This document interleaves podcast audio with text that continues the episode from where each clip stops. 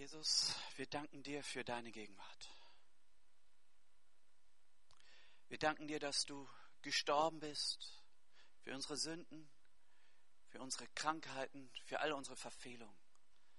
Aber Herr, wir danken dir vor allem, dass du auferstanden bist und dass du lebst, dass du ein lebendiger Gott bist. Dass du uns nicht einfach ein Buch hinterlassen hast, sondern einen Heiligen Geist, der uns leitet in alle Wahrheit, dass du uns nie alleine lässt. Herr, berühre die Herzen heute ganz neu. Und ach Herr, du weißt, was er an jeder Einzelne benötigt. Du weißt, wie viel Not da ist. Herr, mache die Herzen weit für dein Wort, das Veränderung schenkt. Amen. Ja, preis den Herrn. Halleluja. Ja, froh, ich bin heute echt froh, heute hier zu sein, weil ich war schon lange nicht mehr einmal am Sonntag hier. Ja, ähm, ich glaube, das letzte Mal war 99. Ich war nicht hier auf dem Missionstrupp, also schon länger her. Ne? und habe sehr gute Erinnerung hier an Nürnberg und freue mich für Veränderung. Halleluja. Veränderung tut gut. Wunderbar. Ich bin Grüße. Meine Frau konnte heute nicht hier sein, weil unser Ältester, der ist zwölf, der Emanuel, der hat Fieber bekommen die Nacht. Dann sind sie zu Hause geblieben. Und äh, ich möchte etwas erzählen, einen Missionsbericht. Und ja, es gibt einen Bericht, was Gott tut in Guinea, aber ich möchte auch ein Wort weiterbringen. Nicht, dass es nachher so, ja, Missionsvorträge haben den Nachteil, viele gehen dann nach Hause und sagen, wow, toll, was Gott tut in Afrika. Und äh, irgendwo möchtest du dann vergleichen und wirst so ein bisschen enttäuscht. Warum tut denn Gott dann nicht so in meinem Leben? Um dies zu verhindern, möchte ich dann auch ein Wort bringen aus Matthäus 14. Aber erst äh, möchte ich vorstellen, wo wir arbeiten, in Guinea, weil ähm, Oft wird es verwechselt mit Neuguinea. Hat nichts so viel zu tun mit. Also liegt genau auf der anderen Ecke in Westafrika. Und äh, nachher gibt es dann noch ein paar Bilder, sieht er das genauer. Ähm, ist so groß wie die alten Bundesländer zusammen, hat 12 Millionen Einwohner und ist zu 90 Prozent moslemisch. Ja, das ist wunderbar dort zu arbeiten. Macht richtig Spaß. Und die restlichen 10 Prozent, die sind katholisch-animistisch. Hm. Ja, das ist so eine Neuwortschöpfung von mir. Katholisch-animistisch, weil ähm, Animismus, das ist der Ahnenkult. Da werden die Verstorbenen verehrt, die denken, dass ihr Geist weiterlebt und Einfluss hat in die Geisterwelt und deswegen wird denen geopfert und hofft von denen irgendwie äh, Beistand. Und den gibt es nur bei uns in der Ringwaldregion, ganz im Süden des Landes. Und das ist vermischt mit Katholizismus. Und ja, das ist es. Es sind mir schon witzige Dinge passiert. Da war ich in einem Dorf und dann gehe ich ganz normal auf den Marktplatz und plötzlich werde ich angepöbelt.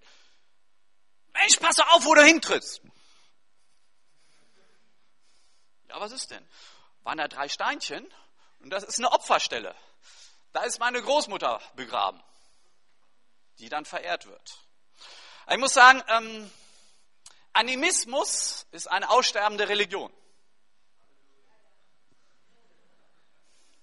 Halleluja. Weil dort, dort treffen oft die Mächte aufeinander, wenn dort evangelisiert, dann kommt der Evangelist, der Missionar in ein Dorf und evangelisiert, dann kommt er ziemlich schnell zusammen mit dem äh, Zauberer, der dagegen ist, ja. Und wer dann überlebt, der hat gewonnen. Dann bekehrt sich das meistens das ganze Dorf. Oder muss einen neuen Evangelisten hinschicken. Ja, passiert selten. Und wir arbeiten jetzt im Landesinneren in einer Stadt Labe, 400 Kilometer von der Hauptstadt entfernt. Das sind nur knappe acht Autostunden auf einer guten Straße. Ich erzähle euch dann was später, was schlechte Straßen sind. Und Labe ist ein heißes Pflaster. Denn in Labe wohnen die Pöls. Der Stamm der Pöls, die Pöls ist die, der größte Stamm in Guinea. Es gibt schätzungsweise 4 Millionen Pels in Guinea und ähm, unter, man schätzt, es gibt weniger als 400 Christen unter ihnen. In Prozenten ausgerechnet wären das, Mathematiker, 0,001 Prozent. Ja. Und in der Mission rechnet man mit, äh, wenn es unter 0,5 Prozent sind, nee, unter, unter 5 Prozent ist schon ein unerreichtes Volk. Und wir haben 0,001 Prozent. Die Pels, sie sind bekannt als die Missionare Westafrikas. Überall, wo es Pels gibt in Westafrika, man kennt sie als Missionare. Sie sind sehr hart, evangeliumsfeindlich, viel Verfolgung unter ihnen und sehr, sehr wenig Frucht. Und in ihre Hauptstadt, in ihre Stadt sind wir vor über zehn Jahren gekommen und wollten dort Gemeinde gründen. Wow, super. In Labbe, die erste Gemeinde und einzige in dem Zeitpunkt, wurde 1924 gegründet. Von einem amerikanischen Missionar, der hieß Watkins. Und der hat dort ein Gebäude gebaut, eine Kirche, im klassischen Stil gebaut und hat aber zu seinen Lebzeiten nie einen Gottesdienst drin gesehen. Also der, wo mehr als vier bis fünf Personen drin waren. Wo heute aber die einzige Kirche, das Kirchengebäude ist und dort eine evangelische Kirche jetzt drin ist. Und das ist nach wie vor, als wir gekommen sind, die einzige Kirche. So sind wir hingekommen nach Labe frisch von der Bibelschule vor elf, zwölf Jahren mit viel Glauben und wenig Erfahrung. Und ich bin mir gedacht, was das Beste ist, ich hole mir Tipps von den Missionaren, die dort schon arbeiten. Gab es ein paar Amerikaner und äh, Kanadier, die da schon seit Jahrzehnten arbeiten. Ich gesagt, hey, ich bin der Neue hier. Lass uns diese Stadt für Jesus gewinnen.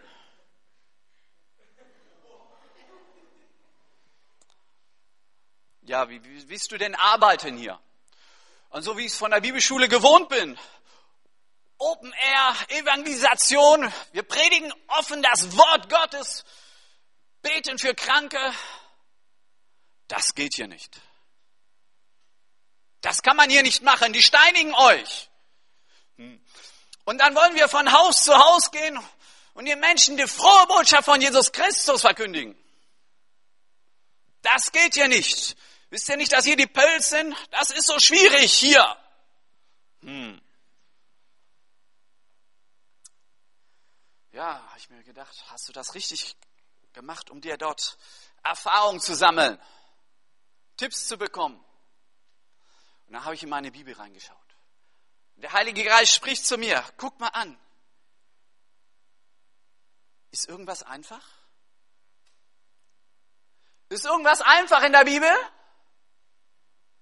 Hm? Hier in Nürnberg zu evangelisieren ist bestimmt ganz einfach. Ne? Ne, euch laufen sie die Türen ein. Ne? Ist ganz einfach, oder? Ist etwas einfach. Wenn es einfach ist, dann brauchst du ja keinen Glauben.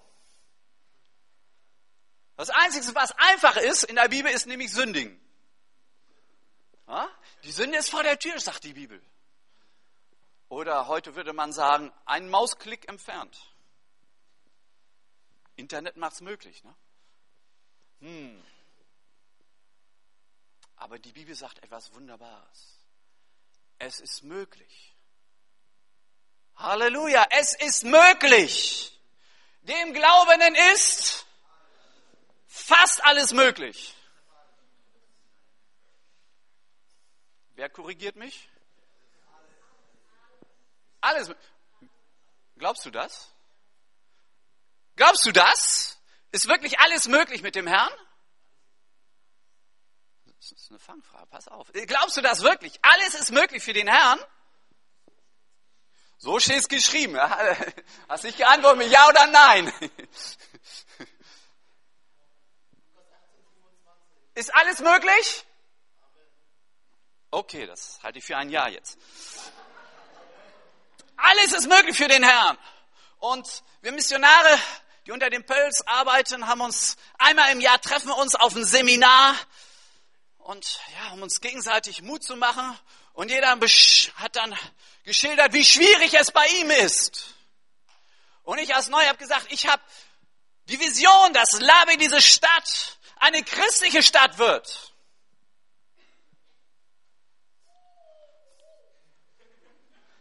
Dass es mindestens so viele Kirchen gibt wie Moscheen.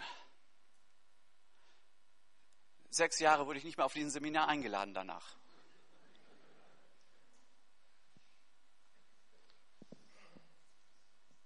Ist es möglich? Ich muss sagen, auch ich habe viel gelernt. Ein Missionarsanlernender. Ganz wichtig, ist ein Lernender. Ich habe gedacht, wir machen so Power-Evangelisation. Ähm, Leute äh, mit spektakulären Heilungen und Dämonenaustreibung und dann werden sich halt ganz viele bekehren. Ja, wir haben inzwischen echt Erweckung erlebt, aber nicht so. Schade eigentlich, ne? Ich hätte euch lieber es erzählt von schönen Krankenheilungen und so weiter. Aber wisst ihr, was die effektivste Missionsmethode ist? Hm? Vorleben, ja. Das ganz das effektivste Missionsmethode ist nämlich Evangelisieren unter Kinder. Oh Mann, das ist ja gar nicht so schön, oder? So spektakulär. Man würde doch lieber erzählen, so. Kinder. Ja, es ist, es ist ganz logisch. Ähm, bei uns in Guinea noch mehr wie in Deutschland, weil die Altersstruktur ganz anders ist. Bei uns sind 50 Prozent der Bevölkerung unter 17 Jahren. 50 Prozent der Bevölkerung unter 17 Jahren. Und welche 50 Prozent glaubst du denn, die einfach zu evangelisieren sind oder einfacher und welche sind schwierig? Ja, ja, logisch, wenn wir den Jesus-Film aufbauen, die Leinwand, da kommen die Kinder.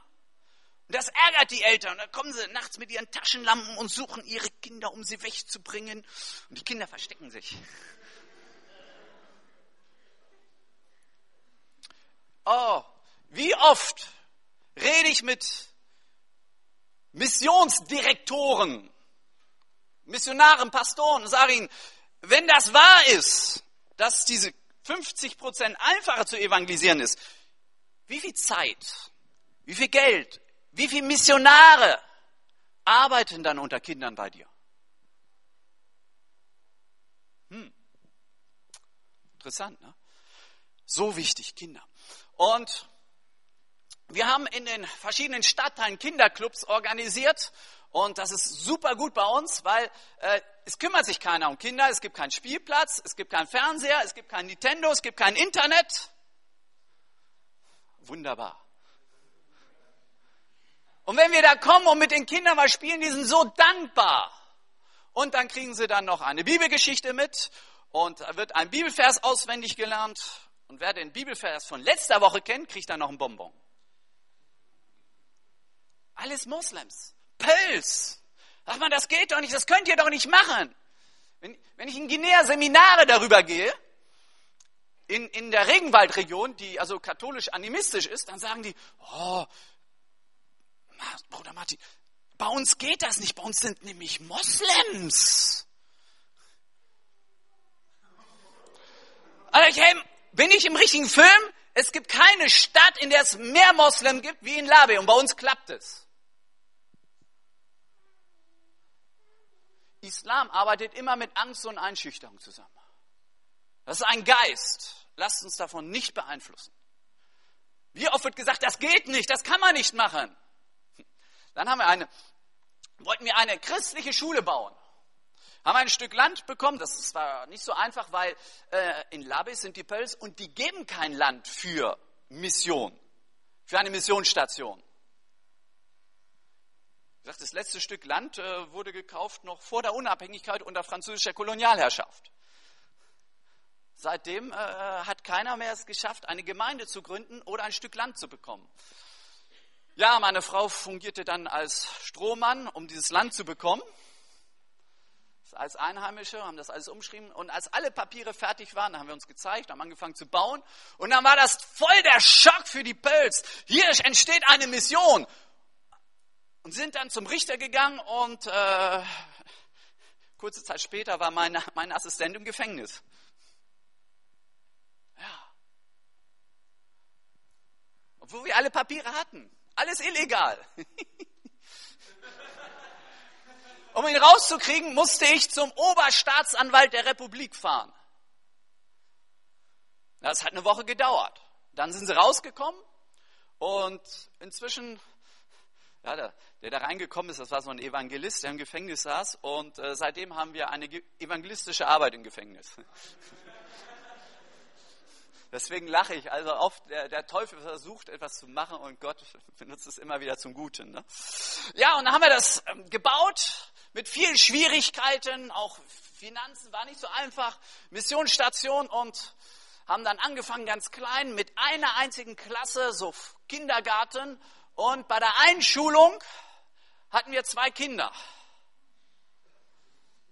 Bei der Schuleröffnung. Zwei Kinder und das waren noch meine beiden, Emanuel und Marie.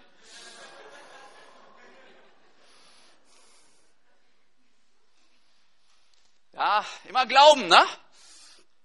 Und äh, ja, nach einem Tag kam dann acht und äh, im Endeffekt waren es dann äh, 34. Und inzwischen selbst die, die uns vor Gericht gezogen haben, bringen ihre Kinder zu uns zur Schule. Ja, es hat sich dann, wir haben dann weiter hart gearbeitet und der Herr hat viel Gnade geschenkt und äh, dieses Schuljahr waren wir über 400 Kinder. Eine christliche Schule unter Pölz. Es sind also zu 90 Prozent sind es Moslems, die bei uns zur Schule gehen. Und eine christliche Schule in so einer Gegend. Wie kannst du dir das vorstellen? Herrlich. Jeden Morgen gibt es einen Morgenappell, wo die Kinder Reihe und Glied stehen, wird die Fahne hochgehisst und die Nationalhymne gesungen. Soweit ist das bekannt. Aber danach, wenn schon alle Kinder da sind, machen wir eine Morgenandacht. Mit allen Kindern. Und wir beten. Und dann gehen sie in ihre Klassenräume und dann wird nochmal gebetet und dann wird gesungen. Oh, wir singen da viel. Ganz schlimm ist es in der, in der Vorschule.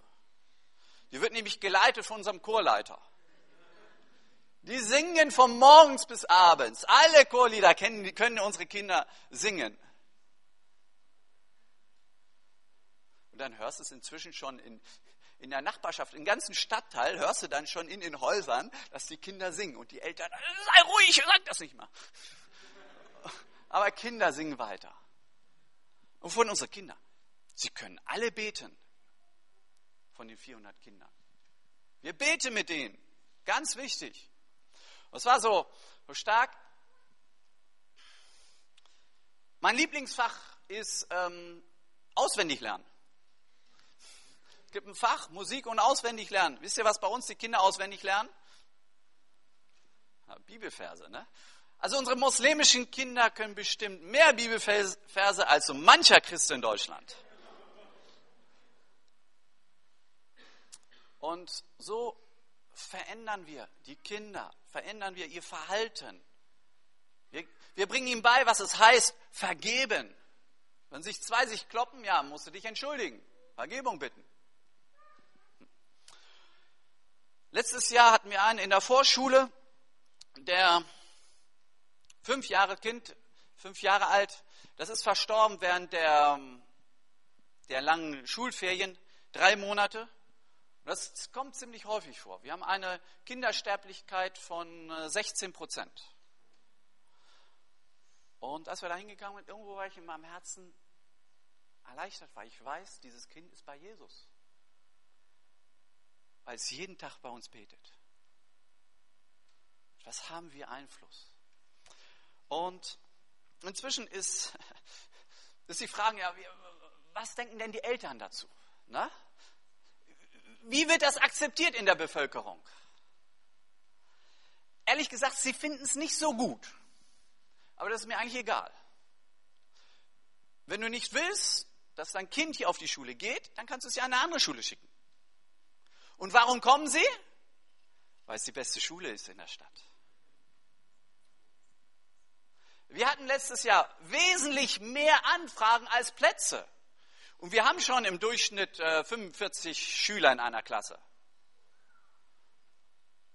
Damit liegen wir im guten Durchschnitt einer Norm von der UNICEF für Schulklassen in Afrika. Also das ist jetzt nicht äh, besonders viel. Hm? Ähm, der Unterricht ist ein bisschen anders wie hier in, in, in Deutschland, klar durch die Größe. Ähm, ab der Vorschule ist wichtig, Vorschule ist kein Kindergarten, so wie man in Deutschland denkt. Es geht richtig darum, in der Vorschule den Kindern Französisch beizubringen.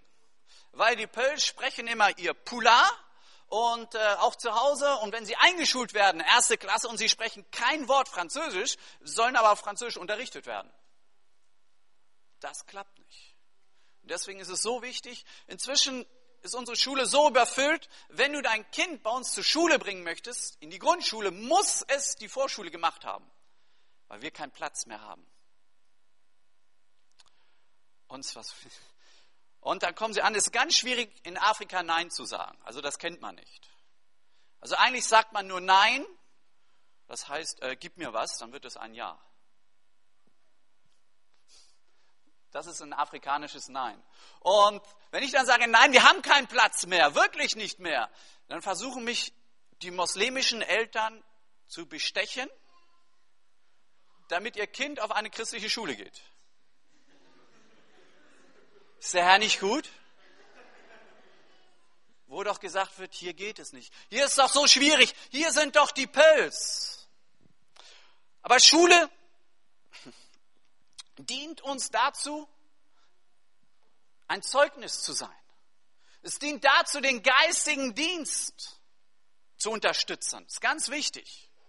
Uns geht es nicht darum, nur den Kindern eine gute Schulausbildung zu geben. Ja, das ist gut. Oder Arbeitsplätze zu schaffen. Ja, das ist alles gut.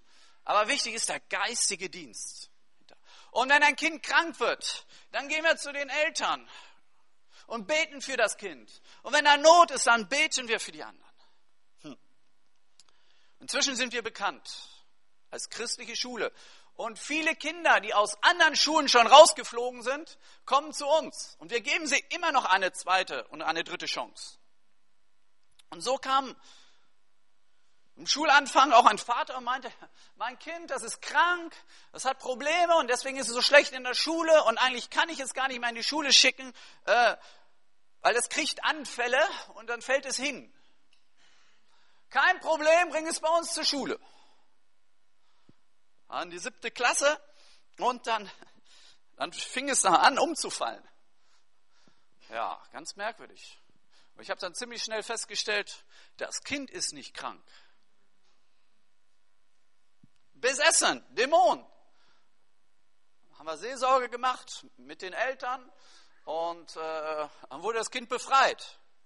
Halleluja. Einige Monate später kam der Direktor der Steuerbehörde. Ja, wir zahlen Steuern, Lohnsteuer und dann bekommen wir öfters diese Besuche. Und haben uns dann nett unterhalten und beim Rausgehen meinte seine Sekretärin, ich habe ein Problem. Können Sie mir helfen? Mein Kind will nicht mehr zur Schule gehen, weil es hinfällt. Kein Problem, jetzt wissen wir es ja schon. Kommen Sie mal bitte mit dem Kind. Bis hin, es kamen sogar Eltern aus äh, Marmo, 140 Kilometer von uns entfernt, in den Gottesdienst. Ich habe gehört, Sie können unserem Kind helfen. Und dann sage ich, ja, äh, wenn es dämonische Probleme hat, ein Dämon austreiben ist für uns nicht das Problem. Amen? Das ist das kleinste Problem. Es gibt aber einen Haken an der Sache. Du musst dein Leben Jesus geben. Sonst funktioniert das nicht. Sonst kommt er wieder und du hast die ganzen Schwierigkeiten von vorne. Ja, das ist, äh, in der Seelsorge kommt das dann raus, dann fragen wir ja, warum fällst du denn hin? Ja, ich sehe jemanden. Die anderen, können die den auch sehen? Sagen die, nee. Dann weißt du schon Bescheid, ne? Und wenn der kommt, dann fällt das Kind hin. Okay, alles klar. Und so haben wir inzwischen einen entsprechenden Ruf. Und letztes Jahr wollten wir eine siebte Klasse aufmachen ähm, unsere Missionsstation haben wir gebaut für Grundschule und Vorschule, acht Schulklassen und unser Grundstück ist vollgebaut. Es geht nicht mehr. Wir konnten keinen, es gibt keinen Klassenraum mehr für die siebte Klasse. Was tun? Kam ein Elternteil, Moslem, Moslems zu uns und haben uns gebeten, mach doch bitte eine siebte Klasse. Wohin soll ich denn meine Kinder schicken? Er hat neun bei uns auf der Schule. Und ist auch ein bisschen wohlhabender. Und da habe ich gesagt, nee, äh, wir haben keine Finanzen und so. Es gibt auch andere Projekte, die wir noch ähm, im Sinn haben. Und es tut mir leid, wir würden es gerne machen, weil ich habe ja auch selber ein Kind für die siebte Klasse. Aber ich könnte Ihnen helfen. Okay. Ähm, wie? Ja, ein bisschen schwierig. Und wir haben uns darauf dann geeinigt, er baut für uns eine Schule. Cool, ne?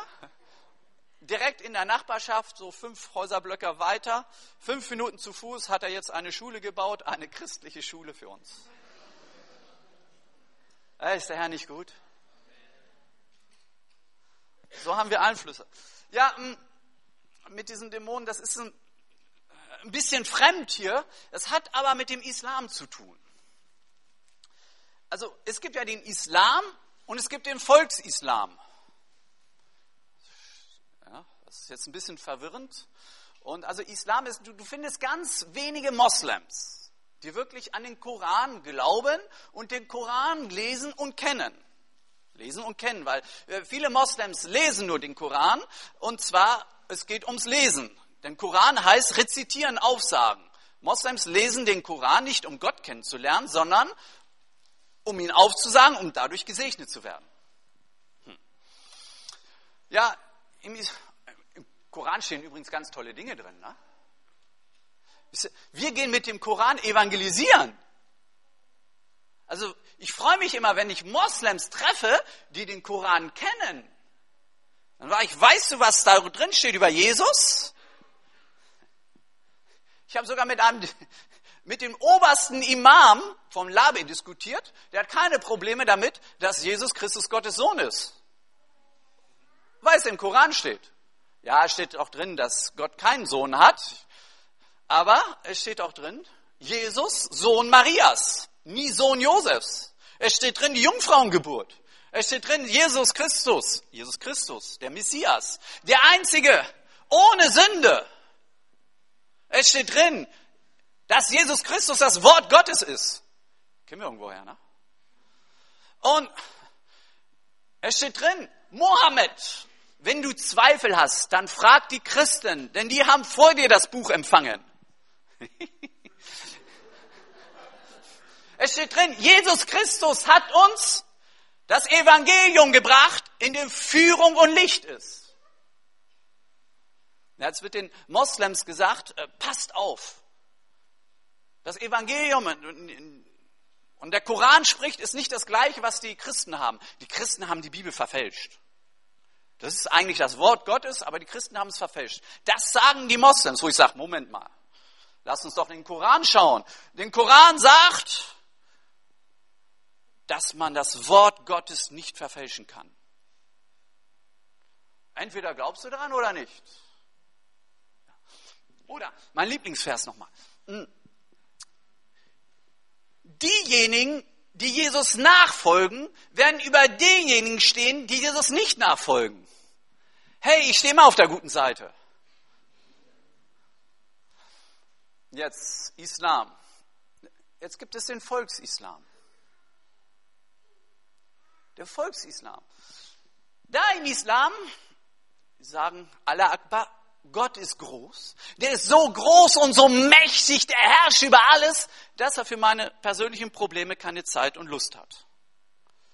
Im Islam gibt es keine persönliche Beziehung zu Gott. Das gibt es nicht, das kann man nicht. Wenn du sagst, Gott hat zu mir gesprochen, dann halten die dich für einen Spinner. Und deswegen haben die Probleme. Wohin sollen sie denn gehen mit ihren alltäglichen Problemen? Dann gehen sie nämlich zum islamischen Zauberer. Schulnoten für deine Kinder. Du möchtest bessere Schulnoten für deine Kinder? Was machen wir? Nachhilfe? Nee, zum islamischen Zauberer gehen. Ähm, du möchtest, dass deine Geschäfte besser gehen, dass du mehr verkaufst in deinem Geschäft? Wohin gehen wir? Zum Zauberer. Der macht irgendwas. Und du möchtest eine Beförderung auf deiner Stelle. Du möchtest den Posten von einem Chef haben. Was machen wir? Wir gehen zum Zauberer, der macht dann, spricht irgendwie einen Fluch aus über dem, dass der dann krank wird oder stirbt. Und was ist, wenn du Chef bist? Dann gehst du auch wieder zum Zauberer, um dich zu beschützen, wieder vor anderen Zauberern. Und deswegen haben die alle so Probleme mit Dämonen. Bei Evangelisationen. Wir, wir rufen wir rufen auch auf, wer hat Krankheiten, wer möchte geheilt werden und so weiter. Wir beten für die, aber wir rufen auch ganz bewusst auf, wer hat denn, ist denn geplagt von einem bösen Geist? Da kommen ganz, ganz viele nach vorne, die sowas von geknechtet werden, richtig geknechtet werden und die dann frei werden. Halleluja. Matthäus 14 ein Wort an dich, an die Gemeinde. Ab 24.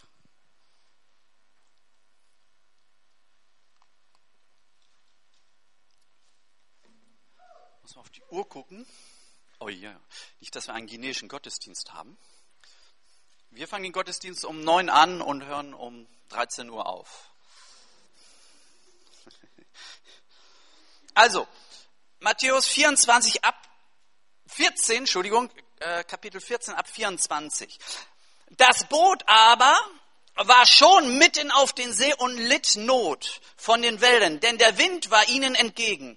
Aber in der vierten Nachtwache kam er, also Jesus, zu ihnen, indem er auf dem See einherging. Und als die Jünger ihn auf dem See einhergehen sahen, wurden sie bestürzt und sprachen, er ist es ist ein Gespenst und sie schrien vor Furcht. Zugleich aber redete Jesus zu ihnen und sprach, seid guten Mutes, ich bin es, fürchtet euch nicht. Petrus aber antwortete ihm und sprach, Herr, wenn du es bist, so befiehl mir, auf dem Wasser zu dir zu kommen. Er aber sprach, komm. Und Petrus stieg aus dem Boot und ging auf dem Wasser und kam auf Jesus zu. Wow, ich finde das stark, was Petrus gemacht hat. Möchtest du auch auf Wasser gehen? Ja, merkwürdige Geschichte. Ich denke, dass wir einiges lernen können, wie wir auch auf Wasser gehen können. Das meine ich damit nicht, dass du jetzt zum See fahren musst und auf Wasser gehen willst. Versuchen, nein. Aber weißt du, Gott gebraucht gewöhnliche Menschen, um Außergewöhnliches zu tun.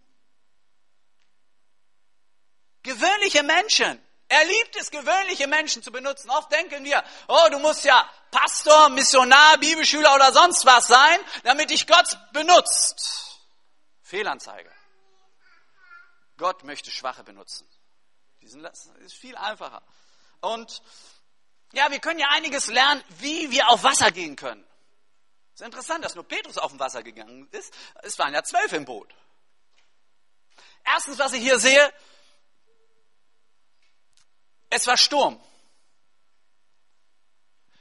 Ist denn Sturm das beste Wetter, wenn man auf Wasser gehen will? Hm, interessant, ne? Dass das Petrus nicht abgehalten hat, auf dem Wasser zu gehen. Er hat nicht auf bessere Umstände gewartet. Und so viele Christen haben im Herzen, Herr, ich möchte auch mal was für dich tun. Ich möchte auch mal was für dich tun. Oh, ich habe so viel gehört, was andere für dich tun. Ich möchte auch mal was für dich tun. Aber ich bin ja noch zu jung, zu unerfahren. Ich muss ja erstmal eine Bibelschule machen, um erfahren zu sein. Herr, meine Kinder sind klein. Das geht jetzt nicht. Herr, ich bin zu alt. Ich, oh, was haben wir denn? Oft, wenn wir auf die Umstände schauen, wirst du nie auf Wasser gehen.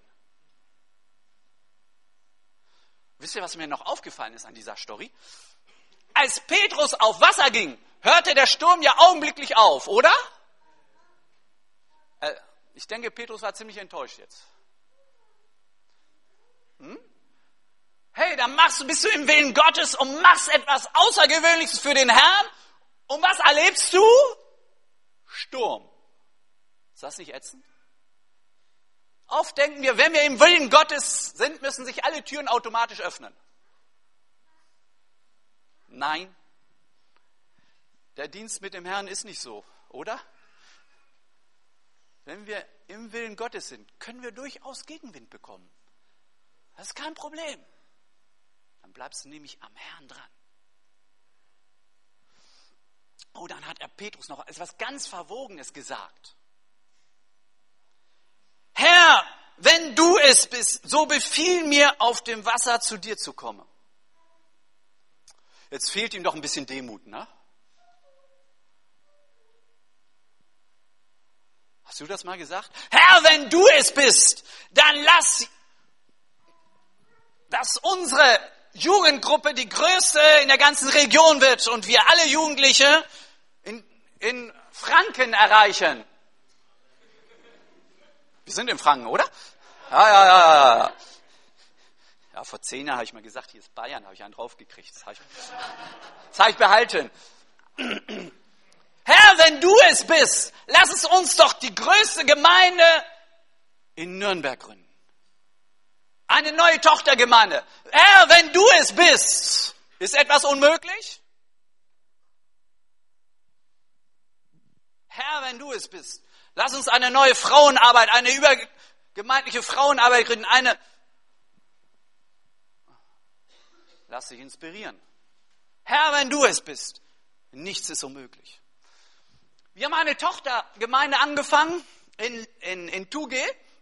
Das war, also unter dem Pöls, habt ihr schon mitgekriegt, ist schwierig zu arbeiten. Jetzt ist Labe die Hauptstadt der Pöls und es gibt andere Städte drumherum, in denen es keine Gemeinde gibt. Nicht eine. Und kein Missionar, kein Pastor, nichts, nicht mal ein Hauskreis. Und eine solche Stadt, Stadt in Anführungsstriche, ähm, hat 24.000 Einwohner, Tuge. Und als wir dort angekommen sind, ähm, fanden wir zwei Christen in Anführungsstrichen. Der eine war nämlich, hatte zwei Frauen und der andere lebte in wilder Ehe. Das waren die einzigen, die wir getroffen haben in dieser Stadt. Du fängst bei Null an. Halleluja. Pionierarbeit unter dem Pöls. Ist es möglich? Und ich bin dann zum Präfekten gegangen und habe gesagt, ich möchte hier ein Grundstück bekommen, damit wir nämlich auch hier eine christliche Schule bauen können. Es soll groß genug sein, dass wir auch eine Gemeinde dort bauen können. Hm. Ist es möglich? Unter dem Pöls, also hat noch nie ein Missionar, äh, eine Mission Land bekommen von den Pöls. Hm. Und er hat dann überlegt hin und her und habe ich dann wieder gerufen und ähm, nach ein paar Wochen hat er mir ein Grundstück gezeigt, direkt hinter der Präfektur. Es waren so 3000 Quadratmeter und fragte mich, wie viel davon ich denn haben möchte.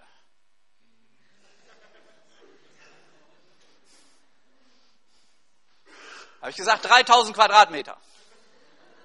Oh, viel zu viel und haben wir gar nicht so viel. Haben sie abgemessen, waren so viel. Und da haben sie da muss der Gemeinderat drüber entscheiden. Der Gemeinderat haben sie gewartet, weil der, äh, der Bürgermeister war gerade auf Pilgerfahrt in Mekka und kam gerade wieder. Ja, gute Voraussetzung, ne? Kam wieder und haben sie Gemeinderat, geschlossene Sitzung, haben sie mich zu gerufen und das Ergebnis war, ich könnte das Grundstück bekommen, würde mich 10.000 Euro kosten. Mich bedankt, sehr nett, aber ähm, es liegt hier ein Irrtum vor. Wir haben es irgendwie falsch verstanden. Ich wollte nicht kaufen. Ich wollte, dass sie es mir schenken.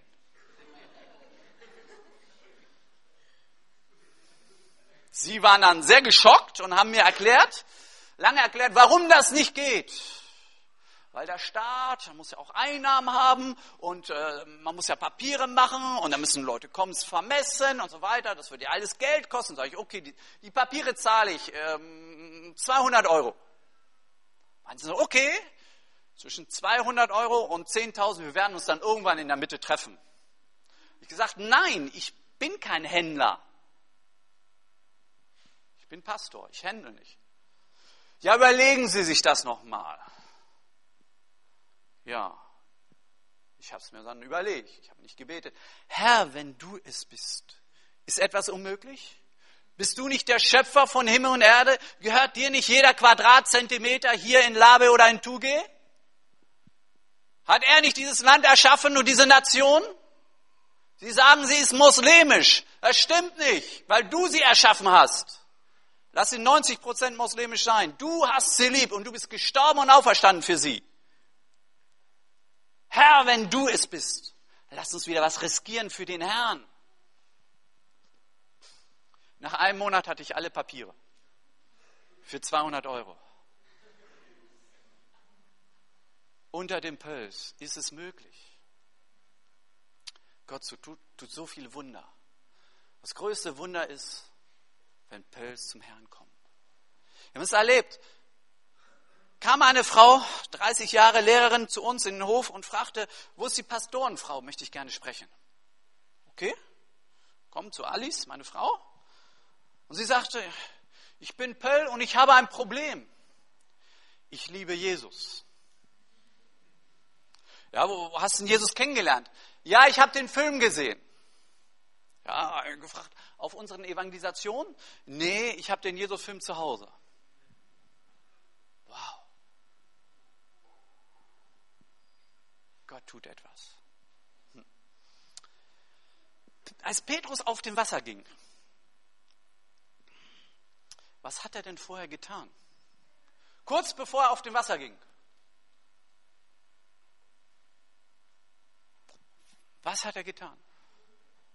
Hm? Aha. Danach? Genau. Was ist schwieriger? Auf dem Wasser gehen oder aus dem Boot steigen? Kann jeder für sich selbst mal meditieren drüber, ne?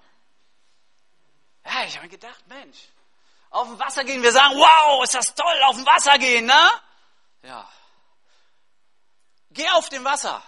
Du musst aus dem Boot steigen. Wisst ihr, was das Problem ist? Unsere Boote, die sind so schön. Die sind so bequem. So komfortabel. Und da haben wir ja alles in unseren Booten. Ah, da ist alles. Da sind Finanzen drin, da ist eine Versicherung drin, eine Krankenversicherung, Rentenversicherung, naja, ab und zu. Ne? Und ja, da hast du alles. Aber sind wir bereit, mal unsere Boote zu verlassen? Unsere Sicherheit. Du weißt, was jetzt geschieht. Es kam ein Pastor in Deutschland auf mich zu und sagt, hey Martin, wir haben ein Problem. Wir leben in Käfigen in Deutschland, aber die sind aus Gold. Ja. Willst du auch mal auf Wasser gehen? Unser Tolber ist derjenige, der die, die Kinderdienst bei uns leitet und der hat mal gesagt, so in unseren Kinderclubs, das sind zwischen 500 und 700 muslimischen Kinder erreichen wir jede Woche und sagt, die möchte ich alle zusammenbringen und in einem großen öffentlichen Saal ein christliches Kinderkonzert geben. Hier in Labe. Und da habe ich nur gedacht, Mann, Afrikaner und, Evangel und, und organisieren.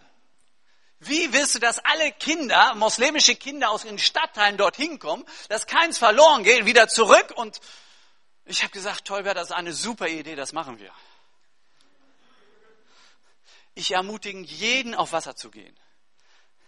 Ab und zu, wenn ich das sehe, vom Weiten, dann denke ich, oh, willst du wirklich da aussteigen? Aber ich ermutige sie. Unser, das war so klasse. Im ersten Jahr kamen über 700 Kinder und das zweite Jahr, das wir gemacht haben, kamen über 1000 muslimische Kinder. Ein christliches Kinderkonzert, das erste. Und wir haben so viele Sachen gemacht, wo gesagt, das geht nicht. Lass uns unser Boot verlassen unsere Komfortzone. Oh, wir hatten oft solche Situationen, wo es nicht so behaglich war. Schwierigkeiten. Seitdem wir in Guinea arbeiten, meine Frau hatte eine Hepatitis B und eine Tuberkulose. Hm. Ich hatte Nierensteine. Sehr schmerzlich. Und dann sagt der Arzt zu mir, damit müssen Sie jetzt nach Deutschland. Dafür fahre ich nicht nach Deutschland. Der Herr wird mich heilen. 2007 hm. waren Unruhen. Für fünf Wochen wurde Tag und Nacht geschossen, bis die französische Botschaft ein Flugzeug uns nach Labe geschickt hat, um alle Weißen zu evakuieren. Ja, was machst du? Gehst du auf Wasser oder bleibst du im Boot? Oder nimmst das Flugzeug? Da bekommen solche Bibelverse, ähm, der gute Hirte lässt sein Leben für die Schafe, einen ganz anderen Sinn. Ne? Ja, Verantwortung. Wir sind damals da geblieben, als mit die Einzigsten. Und der hat uns immer bewahrt und behütet. So viel geschossen, ähm, Gebäude geplündert. Man wusste nicht, ob es jetzt der Bürgerkrieg weitergeht oder nicht.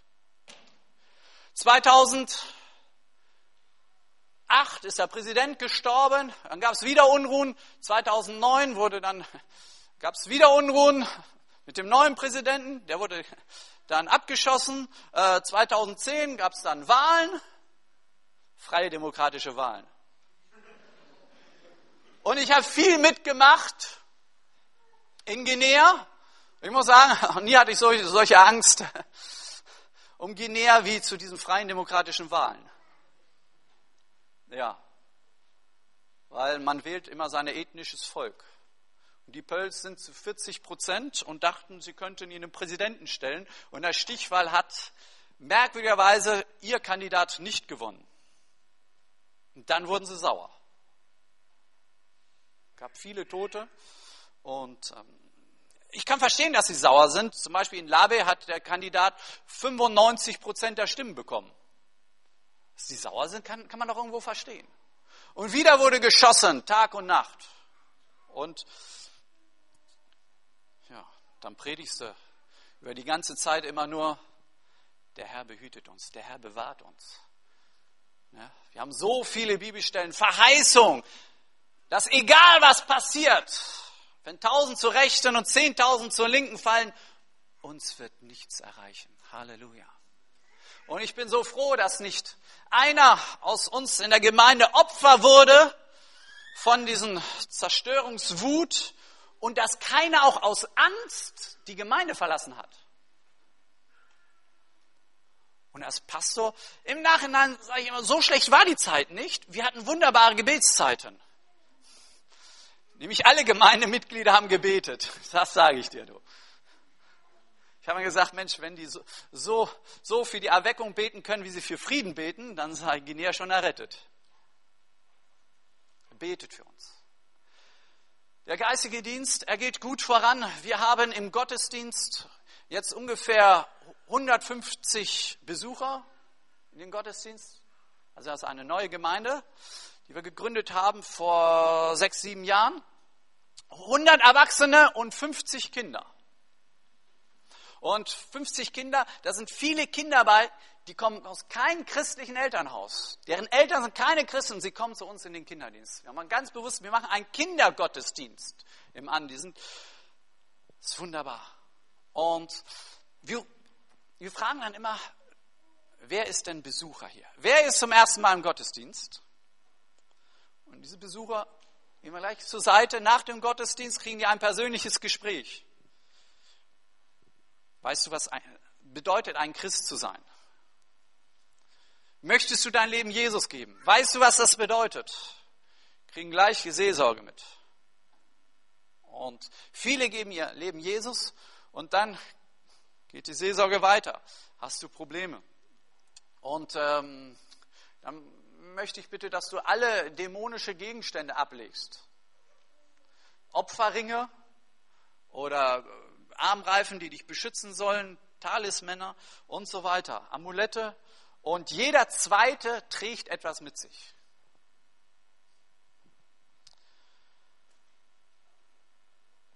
Und unser Gottesdienstraum. Wir haben einen, in, in der Missionsstation einen Saal gebaut, der ist nur 15 Meter mal 5,5 Meter.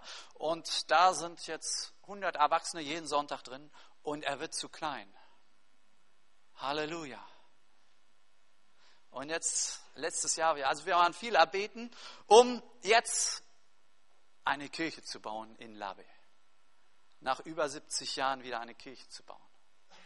Wir haben ja nur einen Saal, der im, im, im Missionshaus integriert ist. Und vor letztes Jahr haben wir ein Grundstück kaufen können. Direkt an der Hauptverkehrsstraße. Wow. Das geht doch nicht. Meine Missionskollegen sagen mir, dort kann man nicht eine Kirche bauen. Das, du kriegst nie die Erlaubnis. Wir wollen eine Kirche bauen. Eine große mit für ungefähr 500 Erwachsenen. Dazu noch eine Gesundheitsstation. Und äh, das soll eine schöne Kirche sein. Dass sich selbst ein, ein, ein Minister drin wohlfühlen kann. Das soll ein Zeichen setzen. Die Menschen wissen, hier sind Christen. Weil Christen wir oft so verfolgt werden. Ja, jetzt habe ich die Baugenehmigung eingereicht. Und offiziell haben wir Religionsfreiheit. Also wir müssen eine Baugenehmigung bekommen. Sonst gehe ich zum Präsidenten oder Premierminister und so weiter. War ich schon öfters. Ja, das ist eine andere Geschichte. Aber vom Premierminister ähm, habe ich alle seine vier Privattelefonnummern. Und der Präfekt, wir können eigentlich sehr gut, er hat uns die Baugenehmigung nicht gegeben. Er hat zuerst gesagt, kein Problem, nach drei Tagen hat er zurückgezogen. Er hat Druck bekommen von den Moslems. Er wollte nicht als der dastehen, der die Genehmigung gegeben hat und hat uns gebeten, dass wir eine Genehmigung aus, vom Minister holen in, in Conakry. Kein Problem. Wir sind dabei, die jetzt zu holen. Und der Herr wird etwas Wunderbares tun. Ich glaube daran. Ach, weil der Herr gut ist. Und dieses Bauprojekt ist wieder so ein auf dem Wasser geh Projekt, weil Finanzen haben wir keine heißt keine. Wir haben gesammelt. Schon seit Jahren sammeln wir in einer Gemeinde in einer der ärmsten Länder Afrikas. Und sie hat über 1500 Euro zusammengesammelt. Die Afrikaner, nur die Afrikaner, die Guinea. Wir haben damit schon äh, Ziegelsteine gekauft und Sand und Kies. Das haben wir schon auf das Grundstück gestellt, so damit die Leute schon wissen, hier geht's gleich los.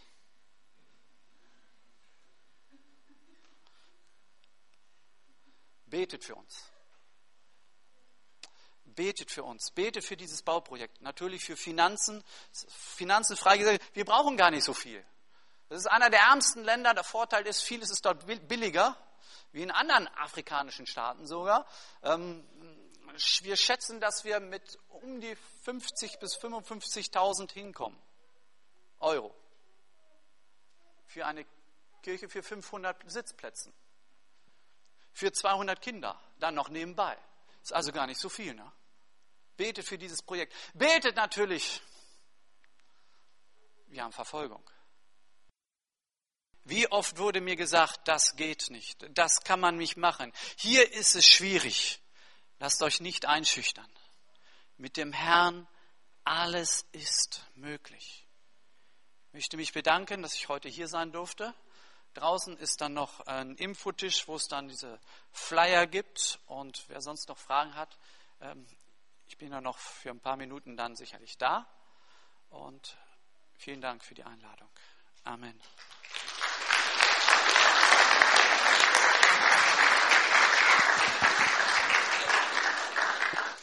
Ja, lieber Martin, ganz, ganz herzlichen Dank für diesen beeindruckenden Missionsbericht.